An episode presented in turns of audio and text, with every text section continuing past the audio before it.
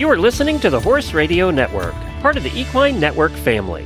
What a beautiful day for horses in the morning. You are listening to the number one horse podcast in the world. Here's your entertaining look at the horse world and the people in it.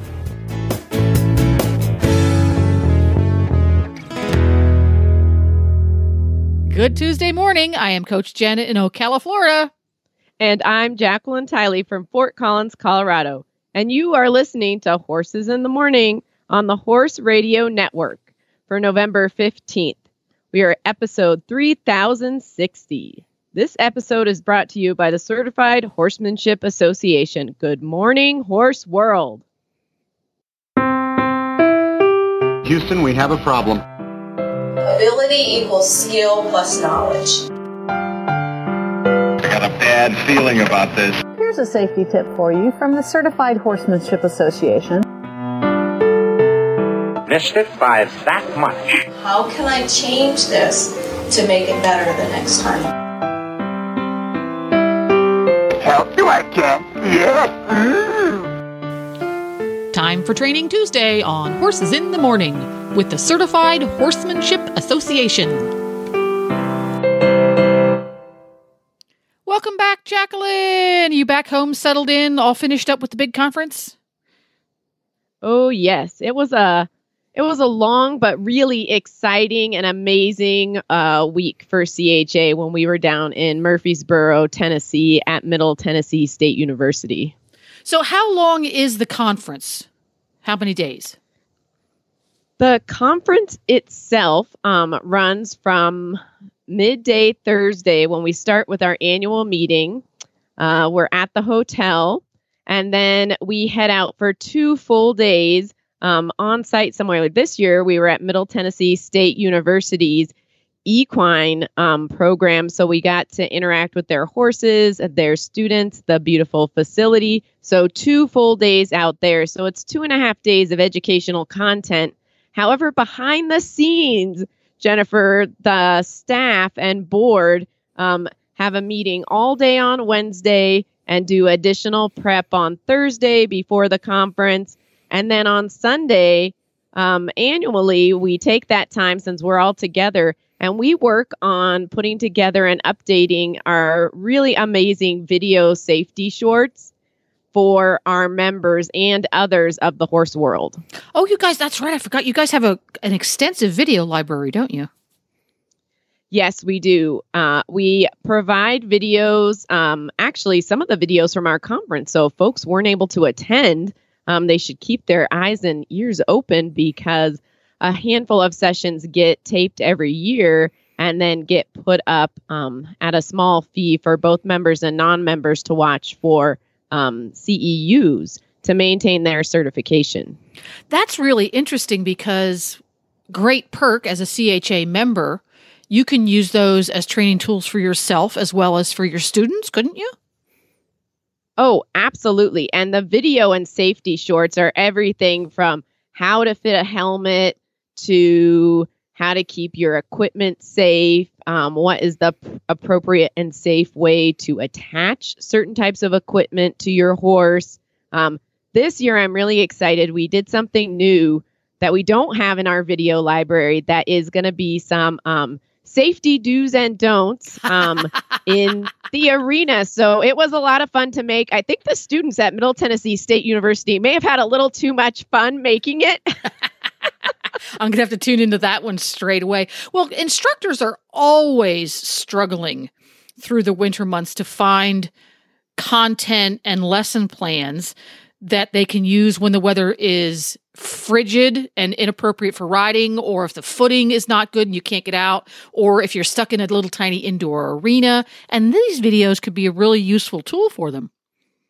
Oh, absolutely. I think especially the safety shorts because instructors can go on and instead of being the ones to show something short and sweet and simple like how to safely fit your helmet to yourself they could talk about it themselves and then share this free CHA safety short. All of our safety shorts are free to everyone, um, and you can access those through our website, through our YouTube channel. It's really um, an amazing resource and tool for folks. So, So- you are correct. And again, there's also content that you can pay for, but there's just so many great um, bits and pieces in there. Instructors, whether you're a CHA member or not, should go ahead and check it out.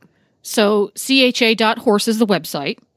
Correct. That's right. So I'm going to make a quick note here. Five. So just came up with a lesson plan in my little head. Again, because we're always struggling to find things to do when riding is not available or very limited. So the how to fit a helmet properly. That doesn't sound like much of a lesson plan, but take everybody in your riding group and take all of their helmets and put them in a box or a clean muck tub. Notice I said clean.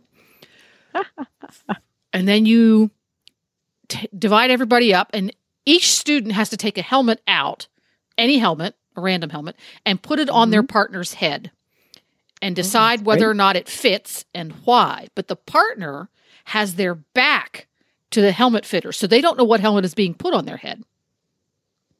Oh, that's great. I love Otherwise, they're going to I- go, "Oh, that's not mine," right? So, but if if they're Yep, fanning backwards, correct. then just plop it on there, and then you switch them around. Everybody who got their helmet fitted slip swi switches around, and again, everybody grabs a random helmet, put it on the head of their partner, and talk about why it does or doesn't fit well after they watch the video. And that would be great fun for a little group of students, regardless of what level they are.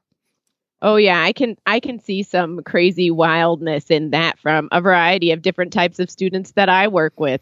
Um, having a lot of fun, and I think you're right, making it interactive, and that's what really CHA is all about: is taking what's out there and and turning your lesson into something fun and interactive. And all riders should know how to fit a helmet to their own head, but truly ultimately before they get on the horse it is their instructor's responsibility but it is a great way to integrate um, have fun and learn that skill Right. And it's going to make them more cognizant of how their own helmet fits their head if they have somebody else's being plopped on top that doesn't. So Right. if, if you've if you've only ever worn helmets that fit well, you're not going to have a reference point.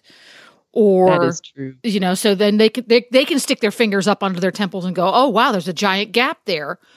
Or the person doing their fitting, their partner, is going to say, "Stuff your fingers up in there and what and tell me what you feel." And Right. I, I've always thought that interacting with something and understanding it from a first person point of view makes it stick a lot better. So when they have to borrow a helmet when they go to their friend's house to ride, maybe they're going to be more um, aware of whether or not that helmet that they're about to borrow really does fit and say, you know, can I borrow Fred's helmet instead of Barbara's helmet? Because this one doesn't fit. oh right because right they you should be safe wherever you are riding That's right. There we Oh, go. Well, cool. I Is there it. are were there any of the sessions for you personally that stood out that gave you a little light bulb moments or you found particularly inspiring? Well, you know, um, wearing the hat of, of CEO and being at that event, you don't necessarily get to sit in and listen in depth. But I will tell you that we've already received feedback from many of the participants. Um, and I was able, because it was at lunch, to hear um, Julie Goodnight, but she is always uh, wonderful and she can always talk for much more time than we give her. But people always love her. And I even took some things away um, from her talk. And she spoke Saturday afternoon during lunch um, about canter exercises. And so that was really um, a fun thing because I actually got to hear uh, hear some of what she had to say. But I think what was um, what was great for me, like I said, since I didn't get to sit and listen to all the different things, was to really see how engaged our members are and that they gave great feedback. Uh, folks really loved um, the interaction that they had with um, Bob Burns, who actually did a ground activity um, for us, and he had more than the average number of participants um, because they weren't mounted; they were on the ground, Mm-hmm. um, and so people really enjoyed that. Even though many folks come and say, "We love coming to CHA because we can sign up and and ride in one of the sessions." Um, but people really did enjoy being able to um, participate on the ground as well. So some of our ground activities um, had soaring um, reviews, which was awesome. We also had some great reviews um, about the different perspectives that we brought in this year, and our partnership with IEA um, was amazing, and it allowed us to have to bring in some judges who gave the judges' perspective of working with riders and taking your riders out to shows. So oh, that's for a, that's me, great because so those were the highlights yeah, I the get. judge's perspective is such is so valuable because oftentimes it's not what you think. Correct. and, and Right. it, it, it can be useful to make you a better competitor so you can create a better performance. It can be useful to riders who feel frustration or disappointment when they do or don't or when they, they don't get the performance or the ribbon they thought. It can be useful for riders who are doing really well and aren't too sure why. That does happen. So Right. what a great idea. I was gonna I was wondering if you were bringing outside folks in. So when is the next conference for people who want to do long-term planning? Well, that is that is a great question. Um, we usually do plan at least a year in advance so people can uh, get us on their schedule because we know how busy everyone is. Um, we will be in Fort Collins, Colorado, right here in my backyard, October 26th through the 28th of 2023. So go ahead and put us on your calendar. We'll be here in conjunction with Colorado State University's equine program. Do it now. Put it on your calendar, people, because Fort Collins, Colorado is well worth a visit. Just bring the whole family, make a vacation of it. Oh, it's a great place for families. There's lots to see and do, even in the fall. Da, da, da. So we've we've gabbed about the conference, which is always a highlight every year for me to t- find out what's going on over there. And one of the people at the conference is our guest today. Who is it? Well, thanks for joining us this morning, Ken. We have Ken Najorka joining us. He has been affiliated with CHA as a certified instructor and as a regional director in Region 7 for a number of years. Ken owns Najorka Performance Horses in Fort White, Florida, where he raises, trains, and sells reining horses. Ken was the coach for the University of Central Florida equestrian team, and now he conducts horsemanship clinics across the Southeast.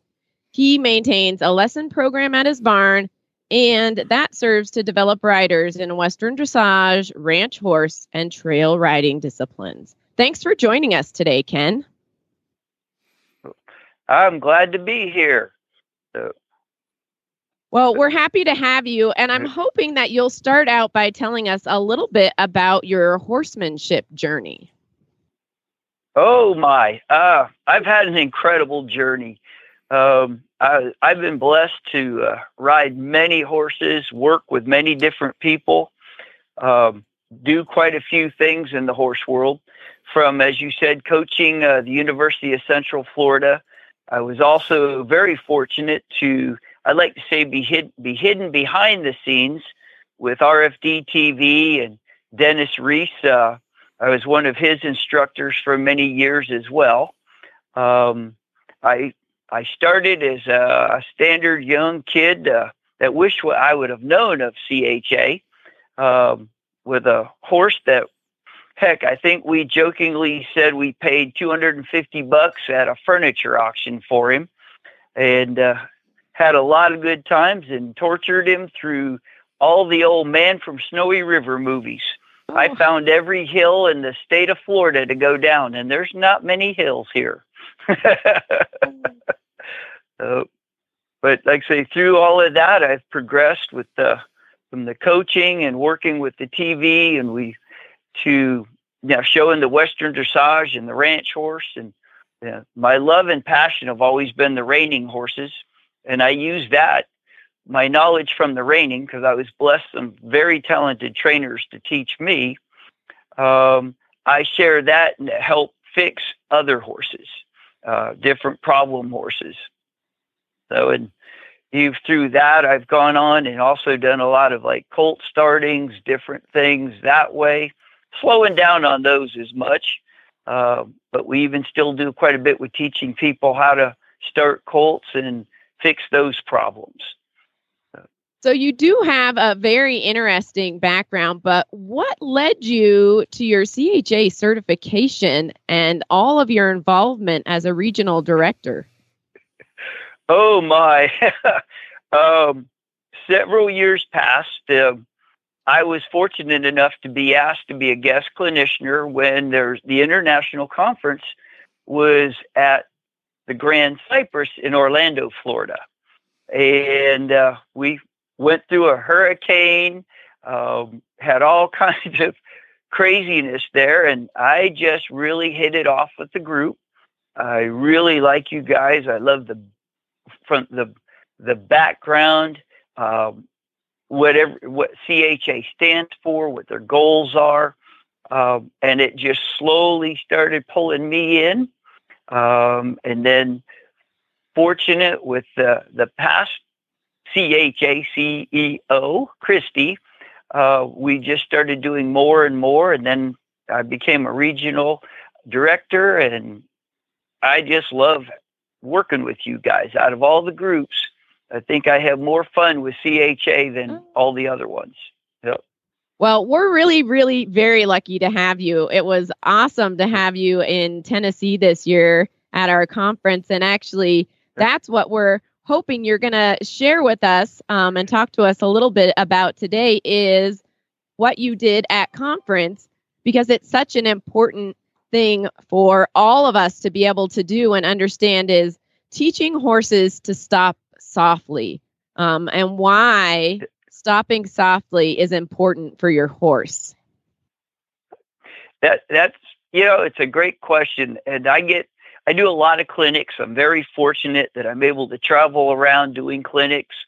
Um, and about every single clinic, no matter where the background is, whether I'm working with a dressage horse, barrel racing horse, uh, or somebody just wants to trail ride, uh, it doesn't matter.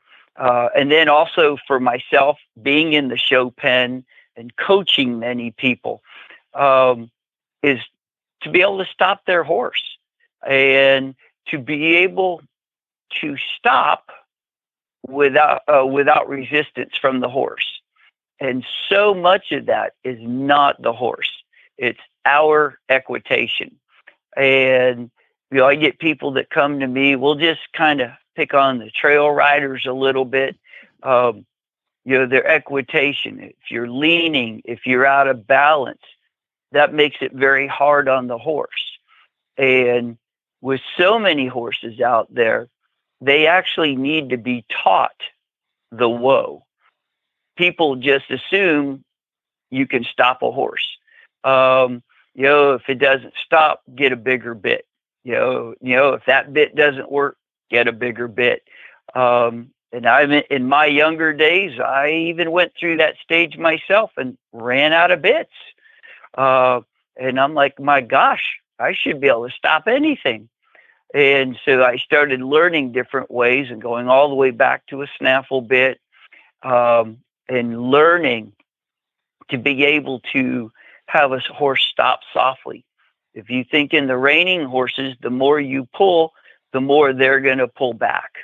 Um, so I, you know, we learn that to be able to move the hips, to be able to move the shoulders, to control the rib cage helps that horse to stop. And kind of one of my favorites is in this day and age, everybody comes to me, well, with the one rein stop, but they can't move the horse's hips. Uh, or what we would like to say, disengage that hip uh, in order to be able to get that horse to stop. Um, so if you're leaning, if you're out of balance and say you're leaning to the left and you're picking up that left rein or If you're pulling down in a, it puts you out of balance. And if you're out of balance, then it's hard for you to think about fixing the horse. You're fighting your balance. So if we think you're always sitting straight on top of that horse, um, a, a saying that's out there, I kind of joke about it. You need to be one with that horse. So if you sit, stay straight on top of that horse, that eliminates you having to worry about the balance. Now you can say, okay, now I can work on my hands.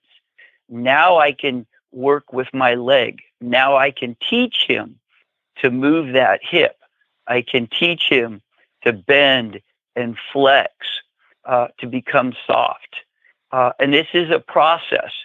Uh, so many people want to, oh, this doesn't work, uh, but you only tried it one time.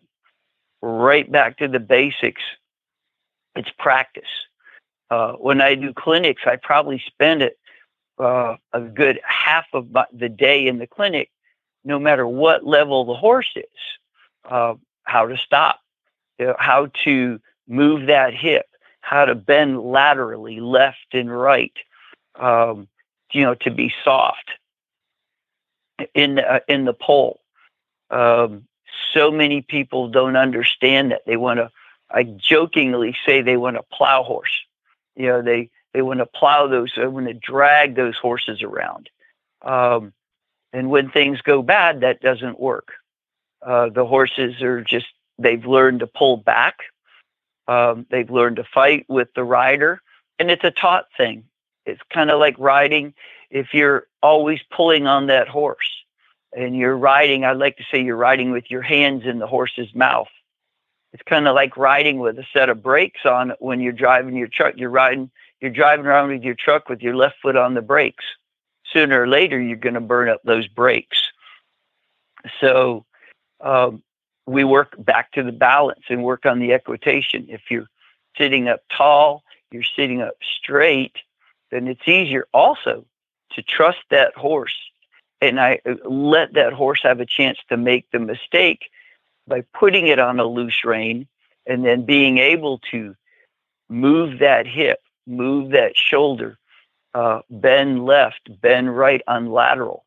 Um, and it does right back to. I, am kind of like a broken record sometimes. It's all about becoming soft. Um, and the more you can get them to listen, I do a lot of this at uh, the walk, the trot. I build. Uh, then I build, and I do this either in a small pen, in an arena. Uh, my place, we really don't have enclosed arenas because I want to make sure my horses steer, so there's no fences. Um, so my my arena is in the, the middle of a field. Uh, so you have to be able to guide this horse. So if you're out on the trail and something goes wrong, you can bend that horse, pick that shoulder up, push that hip around to get them to disengage the the, the hip. Uh, and no matter what, whether it's that trail horse, I was uh, a couple years back. I had a horse that I was showing at the Pinto World, and I got the horse because it would run off. And it was a horse that, man, I wanted to show this horse. I knew I could fix it. And I did a lot of disengaging the hip, a lot of moving the uh, lateral flexion, bending and become soft. Then that horse learned to wait on me. And so he was he was always waiting for me to ask. Um, you know, I had a great time. I sat in the top five in the Western Dressage and Ranch Horse on that horse. It was a gr- it was a great year with that horse, and the client sold the horse, and now it's a little girl that owns that horse and goes and works cows with her dad. You know, because that horse will wait. He will not run off. But if she needs to move the hip, she needs to move the shoulder, she can do it. And the, the horse had learned it, but it took time it took a, a lot of miles in the in, and took practice to teach that horse uh, to wait. and it's but it takes a lot of work with it. The um, when we're doing this with uh, bec- getting the horse to become soft, one of the things I like to think, and I learned from a dressage trainer, is when you ask them to flex laterally. okay, which uh, is helping to make the poll soft. No different from us. If you're relaxed and soft in your atlas and axis vertebrae, I'm no doctor, but I think I got that right. so, or the you know the horses work the same way. If they're soft in those two vertebrae, then it helps the whole body become relaxed. You know, you go and get a massage at the uh, at, at well at the massage place. There we go. Um, you're relaxed. What do they do? They work on your neck. They work on your shoulders. It's the same concept with the horse. Is if you teach them to bend laterally left and right, become soft in the poll, the rest of their body becomes soft. Um, a very good trainer that I was able to work with uh, years ago is uh, John Lyons. Everybody knows John. His son is doing incredibly well in this day and age. Um, John had a, a, a thought, and I, I, still believe in it, I still do it, is if I can develop lateral, left and right, and develop softness, when a horse's head is down, they're relaxed. They're grazing. So if their horse's head, the horse's head is up, you, uh, you're out on the trail or there's something bad, uh, a dog, something scares the horse, uh, whatever, the horse's head's up, it's in fear. But if I teach that horse to relax, the moment I pick up that rein, that horse drops his head, he relaxes. It's an amazing thing how it works. So I'll spend lots of time bending that horse left and right and then moving those hips around.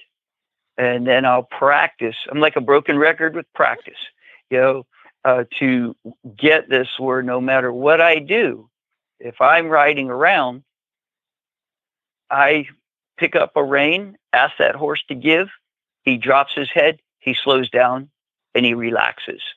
So if we're out on the trail, we're out riding, um, and and we've had this where the deer jump out, come out of nowhere, startle horses, and even the good broke horses can uh, get nervous or take off. Uh, and you need to be able to control that horse. And if you can pick up that rein, that horse drops his head, he relaxes, or you nice and tall, you're sitting straight in the saddle, you can bend that horse around, disengage that hip. Uh, a lot of the, when you think of the disengaging of the hip, when you take a horse and move that hind leg under them, it makes it very hard for them to buck or to run off. Uh, but unfortunately, we have to teach that. Um, so many people ride and they put a leg on a horse because they haven't finished the teaching process that horse just wants to go faster. They think that's what you want. It's almost like, hey, a bear's squeezing me. I better get out of there. You know, kind of like flight before fight. So they're going to try to flight out of it. So we got to say, oh no, you need to understand. You need to, when I put my leg there, you need to move that hip. Uh, no matter what the situation is, you need to move that hip. So we actually do whole exercises and actually games that we play in is uh, with my students is we play tag but you can only move the horse's hip so you have to catch the other person and tag them only by moving a hip on your horse so it really gets you to think how i can position that horse how i can move that horse uh, to get and then that develops into hey no matter what I can move that hip. I can pick up that rein. That horse gets soft, and they come back to me. Um, hopefully, I can go on for hours, ladies. So you uh, you got to yell. Oh, um, I know. So Ken, yeah. You, so yeah. You spend a lot of time teaching um, horses that you have in training how to stop softly. And it sounds like you were just saying you teach your riders in your lessons as well. Do they know yes.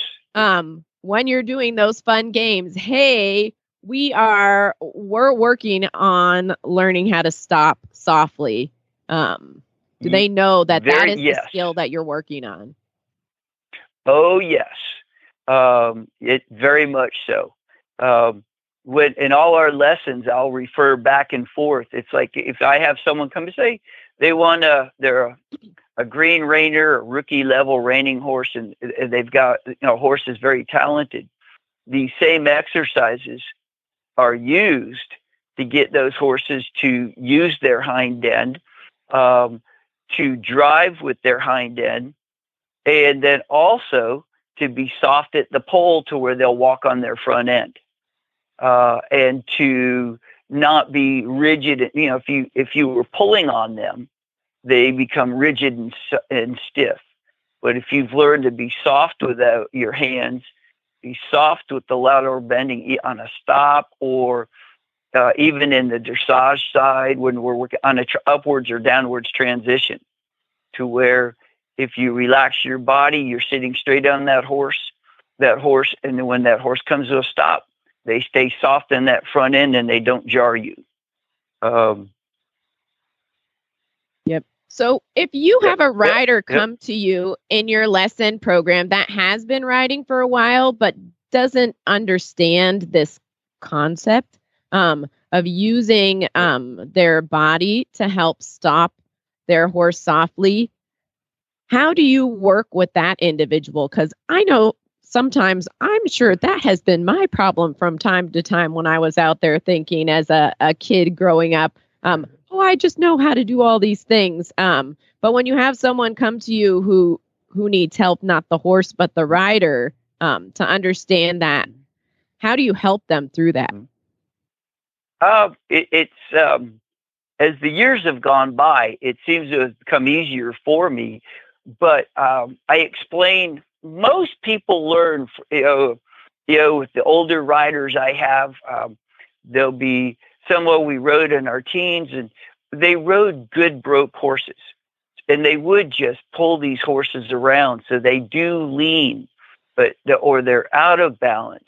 Um, and usually they'll have a horse. They they come to me because the horse, what they think is the horse is messing up.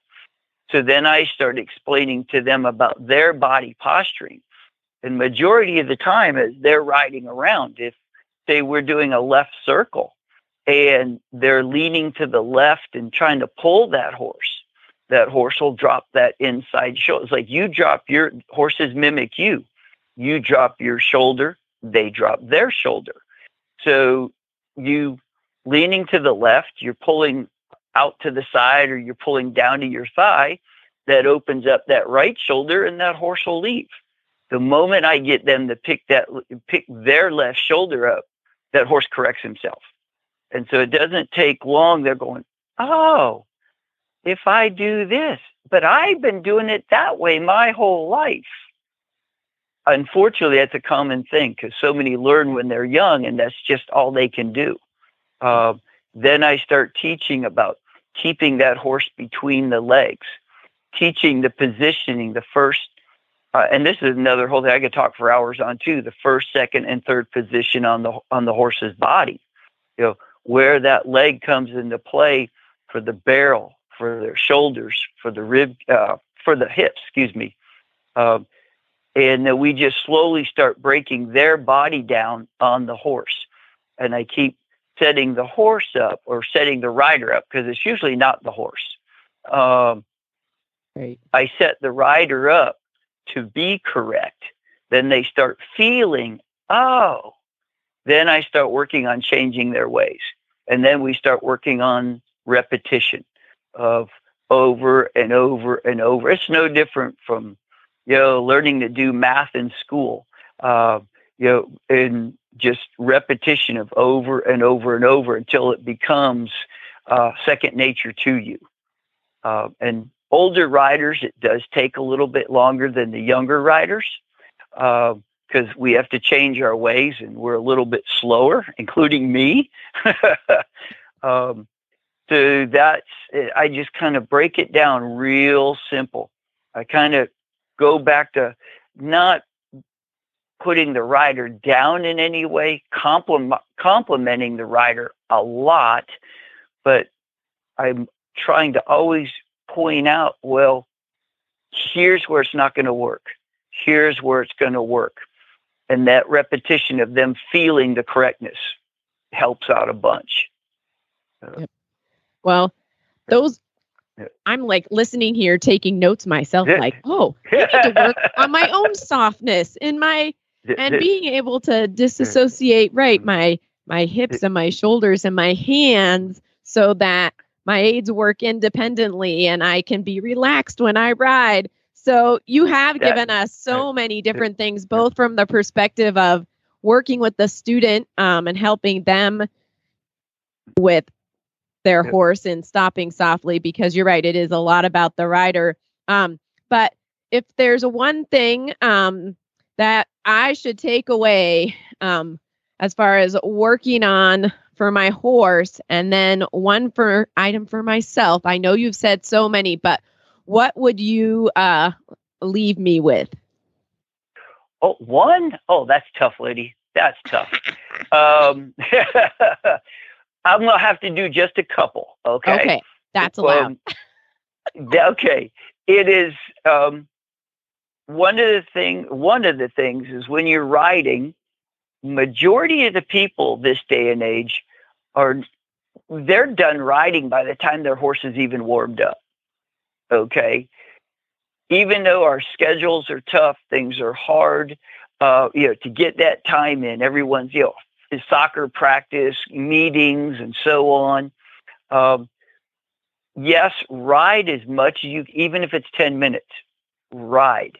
Because what that helps you do is to become relaxed with your horse, is to ri- and be relaxed. Because the longer you're able, it helps, but you almost want to sit on that horse like you're sitting on a couch. So if you're relaxed and you can just ride that horse around quiet, but a lot of times that doesn't start until after the average lesson is over with. Um, I have never been good at being able to do that. Set the clock, 45 minute lesson, you're done. Uh, a lot of my lessons can run, even though we're not working hard, work, rest, work, rest. We'll, we'll go an hour and a half. It'll be that last half hour that finally the rider is relaxed. So now the horse can be relaxed. And then we can really get into the, the hard training of everything.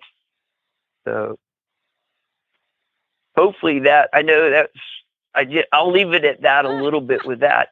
And then the, the last thing, and then I'll quit. If you remember when we were in Fort Worth uh, last year, okay, everyone loved, and it's my one of my most favorite exercises uh, is what I call the four leaf clover. Okay, and we break uh, an arena. It doesn't have to be big. Uh, a lot. Of, I I'm fortunate enough. I have a dirt pad, and then I have a grass pad for riding for when I set up all the, all the dressage. So I'll break that. We'll just say the dressage ring. Um, I'll break it up into four quarters, and so you ride down your center line, and so you're working on straight lines as you get to the end, you turn and we'll just say left. So what you're doing is four boxes all the way around. So when you complete this, and I could send you guys, it's up to you, I could send you a drawing or anyone that wants to talk to me or has questions can, you know, I can communicate with them and then give, uh, show them a drawing of how to do it. Um, but what's nice, that helps you learn to pick the shoulder up, disengage the hip, let that horse go straight. Pick that shoulder up, move that hip, let that horse go straight. So it helps you develop staying balanced. And then it also helps you to teach that horse how to move the hips and move the shoulders as well. And that is a great exercise I think I do with every single rider. Um, and I wish I would, could tell you I invented it. No. Uh, I was actually watching a big reining horse trainer uh, do a clinic, and I about fell over. He was charging $250 an hour. And that's all he worked on with every one of his students.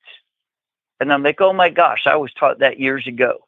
Um, but it's a great, and it's called the four leaf clover. and that's a, another like for you or for anyone that's you know listening in. It is a great, great exercise to help you learn and help the horse learn, and it's an incredibly forgiving exercise, and you can be very creative with it. So now I'll stop. That's great takeaway information, though. It makes me want to go jump outside and um, get on my horse and just spend as much time as possible. That's it. You got it. Yep. oh well, Ken, as you said, um, you are um, a trainer and an instructor. Um, so you do some really amazing, wonderful things. Um, wearing your CHA hat, but also I think you're always wearing your CHA hat um, because you I are try. so safe. And like you said, you came uh, came to riding and then came to CHA. But uh, we love to know that that that's how you are. But how can folks find you if they have questions um, about what you shared today? Um, where are you?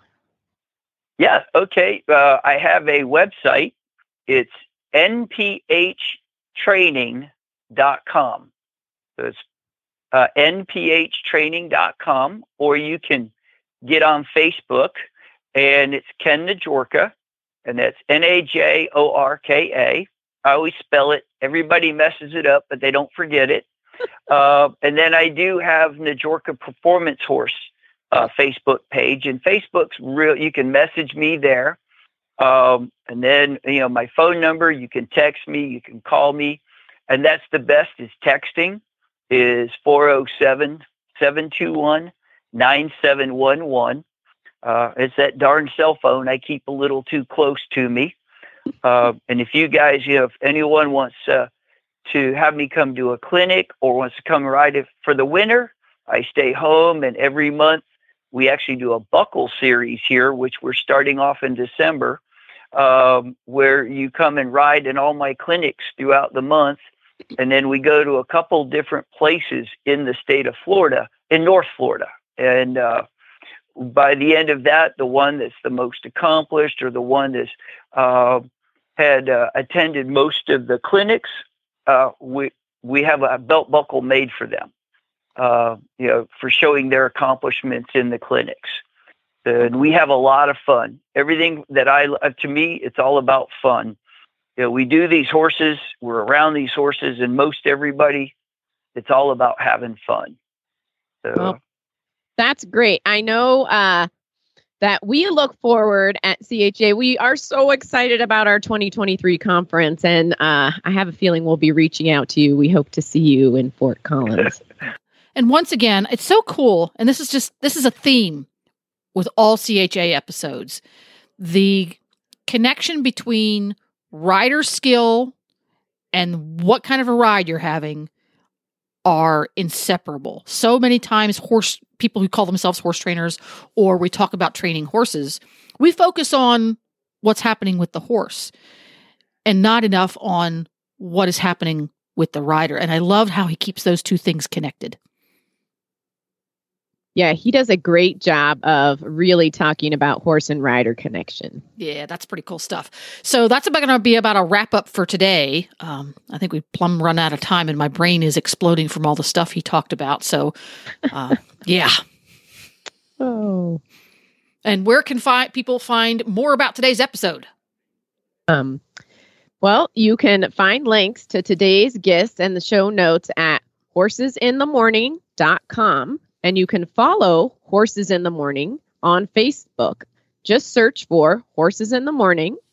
You can follow the HRN network on Twitter at Horse Radio.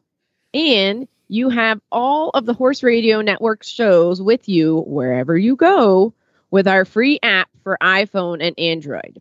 Go to your app store and search Horse Radio Network. There you go. If you want super simple and free podcast listening, use the app. And you don't have all that extra stuff that the fancier app players use.